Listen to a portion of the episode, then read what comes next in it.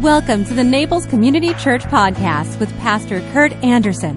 Thank you for joining us today. We hope you find this sermon inspires you, builds your faith, and gives you perspective to see God moving in your life.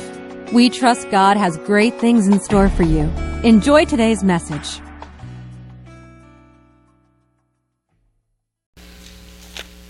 Our text this morning comes from the second letter of Paul to the Corinthian church. And actually, we don't know how many letters there were. It may have been a half dozen letters. But Paul had trouble with this church. And he had, it turns out, he had a group of people, some who came in from the outside, who were super Christians, or so they presented themselves. They put, presented themselves as apostles and as they referenced in seminary, uber apostoli, uber apostles, um, extremely high level apostles. And they came in bragging. Well, this is Paul's response to the damage that they did in the church. Again, again, I say, don't think that I'm a fool to talk like this. But even if you do, listen to me, as you would a fool, to a foolish person, while I boast a little. Such boasting is not from the Lord, but I, am, but I am acting like a fool. And since others boast about their human achievements, I will too. After all, you think you are so wise, but you're putting up with fools. You put up with it when someone enslaves you takes everything you have, takes advantage of you, takes control of everything, and, and slaps you in the face. I'm ashamed to say that we've been too weak to do that. But whatever they dare to boast about, I'm talking like a fool again, I dare to boast about it too. Are they Hebrews? So am I. Are they Israelites? So am I. Are they descendants of Abraham? So am I. Are they servants of Christ? I know I sound like a madman, but I have served him far more. I have worked harder, been put in prison more often, been whipped times without number, and faced death again and again. Five different times the Jewish leaders gave me 39 lashes. Three times I was beaten with rods. Once I was stoned. Three times I was shipwrecked. Once I spent a whole night and day adrift at sea. I've traveled on long journeys. I've faced danger from rivers and from robbers. I've faced danger from Gentiles. I've faced danger in the cities, danger in the deserts, and on the seas. And I've faced danger from men who claim to be believers, but are not. I've worked hard and long, enduring many sleepless nights. I've been hungry and thirsty and have often gone without food. I've shivered in the cold without enough clothing to keep me warm. Then, besides all this, I have the daily burden of my concern for all the churches. Who is weak without my feeling the weakness? Who is led astray that I do not burn with anger? If I must boast, I would rather boast about the things that show how weak I am. God the Father of our Lord Jesus Christ, who is worthy of eternal praise, knows I'm not lying. When I was in Damascus, the governor under King Artemis, Artis, Aretas, kept guards at the gate, city gates to catch me. I had to be lowered in a basket through a window in the city to escape from him. So now I am glad to boast about my weaknesses, so that the power of Christ can work through me. That's why I take pleasure in my weaknesses and in the insults, hardships, persecutions, and troubles that I suffer for Christ's sake. For when I am weak, then I am strong. May God add his understanding to this hearing of his word. So the Apostle Paul, in starting these churches, did so in a manner that was a bit of a surprise to people because Paul was known as one of the persecutors of the church. he was known as one who was going about and dragging people out of their homes so that they might be imprisoned and sometimes killed. And Paul had been dramatically transformed, met by the risen Christ on the road to Damascus. And, and the apostle says that he was the least of all the apostles. He was like one untimely born. He actually references himself to a, a miscarriage as one untimely born. And he never presented himself in any other way. But in come these uber apostles, in, in come these super Christians don't you just love super Christians? Those people who just are quick to tell you how, how very exceptional they are, or they, they lather you with all kinds of God language, and, and we end up feeling kind of crummy because we know in our own hearts we're not all that great a Christian. We try, but we fail. The Apostle Paul's the same way. He was not a, an uber apostle, he wasn't even an uber Christian. He called himself the chief of sinners.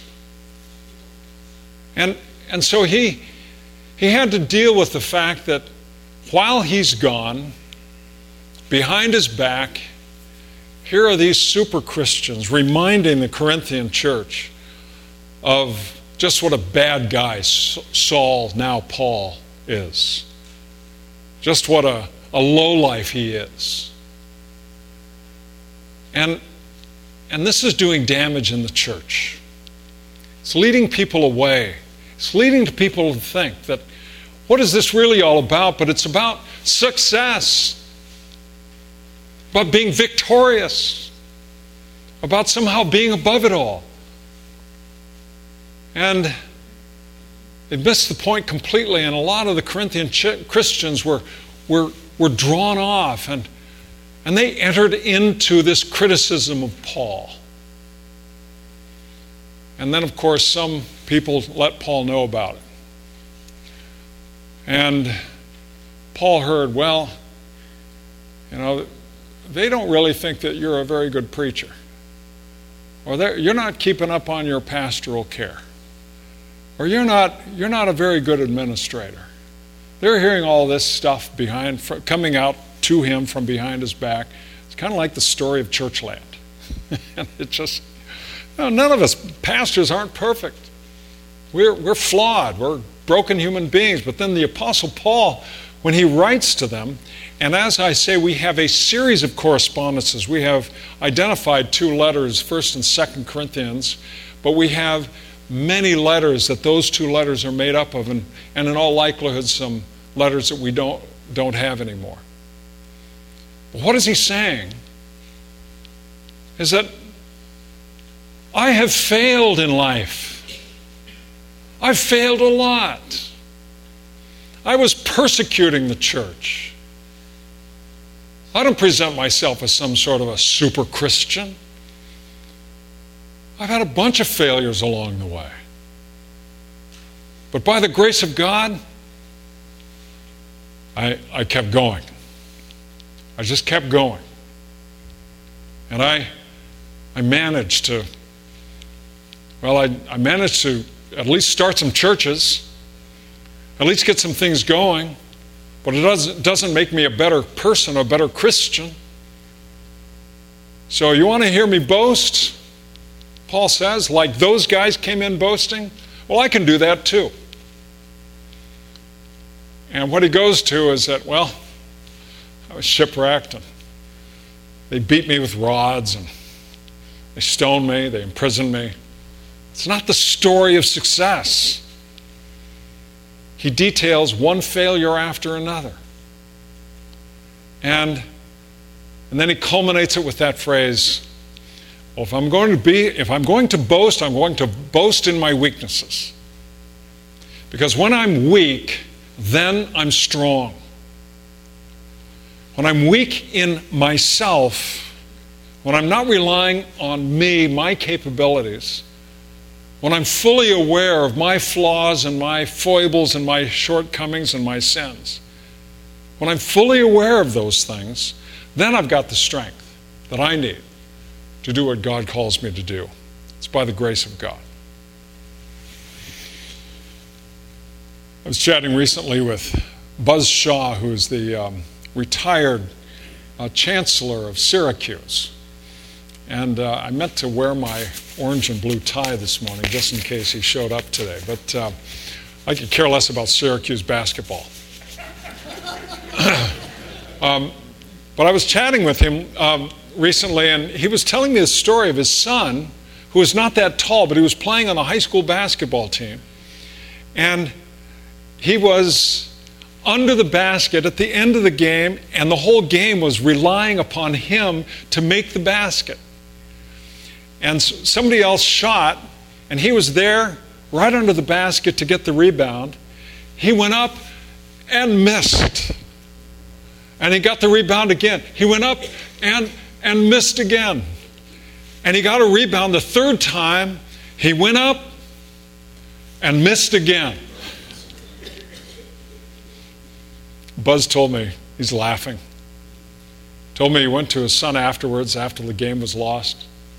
And he said, Son, I am so proud of you. Not for succeeding, but for persevering in the face of failure. To keep going, to keep trying. As Pastor Bill indicated, failure isn't final, isn't fatal. Failure isn't fatal. We let it become fatal and we collapse into ourselves.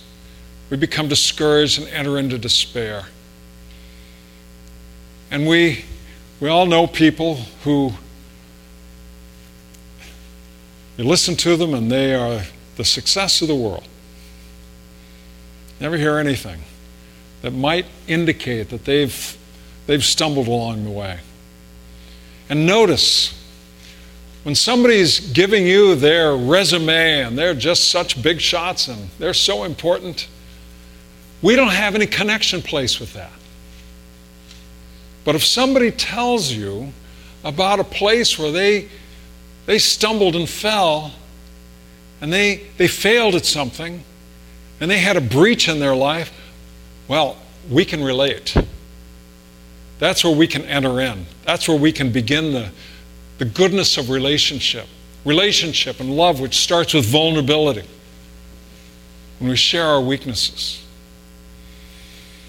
Thomas Watson, who was the CEO of, eight, of uh, IBM way back when in the 50s and 60s, had this to say to his people You can be discouraged by failure, or you can so learn from it, so go ahead and make mistakes.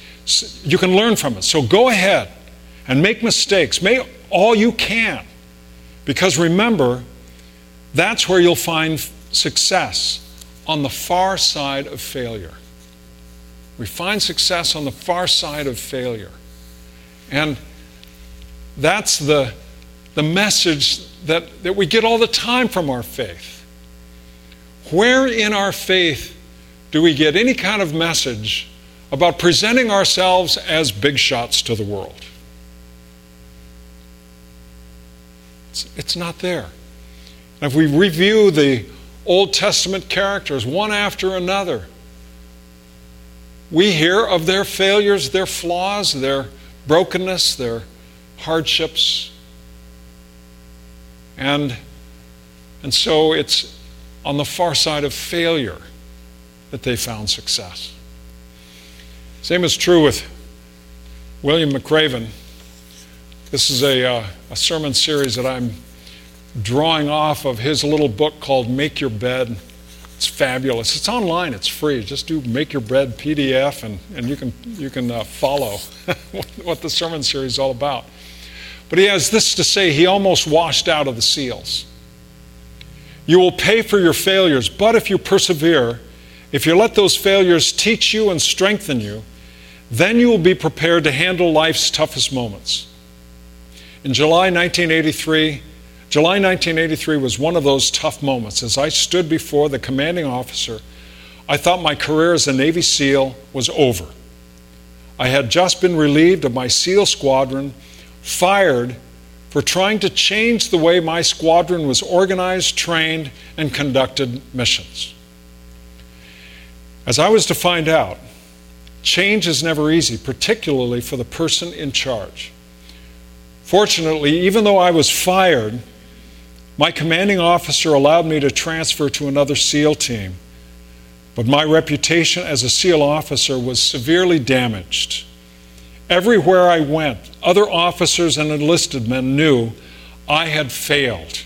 And every day there were whispers and subtle reminders that maybe I wasn't up to the task of being a SEAL. At that point in my career, I had two options quit and move on to civilian life, or weather the storm and prove to others and myself that I was a good SEAL. I chose the latter. He persevered. He was the commander of the operation that got Osama bin Laden, as now the chancellor of the University of Texas. And he almost got fired as a SEAL. He almost was washed out simply because he was trying some new things. And sometimes in the military, you just don't try new things. Initiative is not necessarily appreciated in all organizations, depending, of course. But he persevered, he just kept going, even in the face of all of that backtalk, as did the Apostle Paul. All of that backtalk. And he chose the latter. He chose to go ahead and, and go on. And despite his failures, despite that history, or perhaps because of that history, because of that failure, because of that reputational damage that he had suffered. When Jesus was crucified, he was crucified as an insurrectionist. The sign on the cross said, This is the King of the Jews. He was crucified by Rome for attempting to usurp the throne. And these men, the disciples and the men and women, all of whom followed this man Jesus, by Friday night of Good Friday, scattered like rabbits. They were hiding, they were afraid. They realized, some of them who had been with Jesus since the beginning realized, well, we followed a failure. This is where it led us. And now our lives are at stake. It's our skins on the line. And then, of course, they're together on Sunday night in the upper room. They'd heard, but who did they hear from? They heard from the women. And couldn't have been some guys that went to the tomb. That was the women that went to the tomb, and they heard from these women. But they didn't know what to think because the women, what they said was so convincing that Jesus had, had risen from the dead. I mean, how can this be? So the disciples are gathered together in the upper room. The doors were locked. And as the Gospels say, Jesus suddenly was among them. Now, Jesus among them was not in their midst floating with a halo and all that glow stuff around him. He wasn't like we see in a lot of art where his arms are out and there's, you know, sunbeams and everything else. He was among them. And what did he do? He showed his scars. He was there to demonstrate the reality of his woundedness, the scars in his hands, the scar in his side. He didn't come in as one who was gathering glory to himself because of his being resurrected by the Father. He came in in love and vulnerability. showing his scars. Scars which he alone bears to this day in eternity, unlike the rest of us. So the lame will walk, and the, the blind will see, and the deaf will hear. All of the afflictions of this life, all of the affliction gathered into our bodies will be wiped away, but Jesus will bear his scars. And so he likewise, even on the cross, persevered in faith.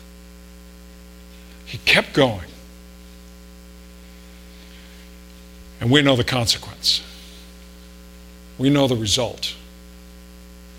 He was faithful to the end, and he's faithful to this day.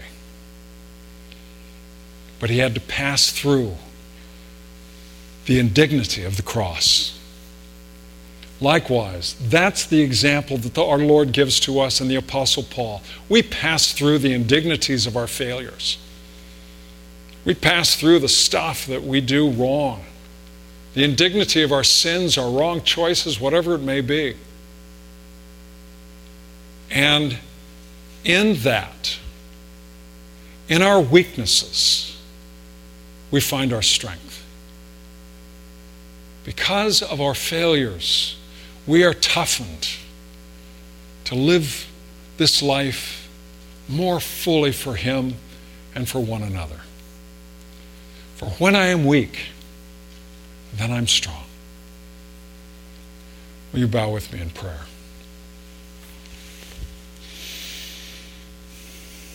Oh Lord, that is so counterintuitive to the way we live, to the stories we hear of success upon success. Remind us, O oh Lord, that the truly successful people are those who maintain their humility, their gratitude, their manner with one another, with others that allow them to always have a sense of humor and always have a deep sense of joy and appreciation for others who've helped them along the way. Lord God, in your weakness, you made us strong. Thank you in Jesus' name. Amen.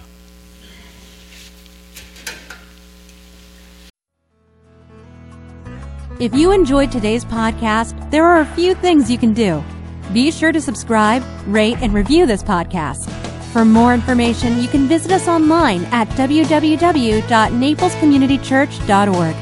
If you happen to be visiting Naples, please drop in for our Sunday service at 10 a.m. We'd love to meet you. Thanks again for joining us. Have a fabulous day.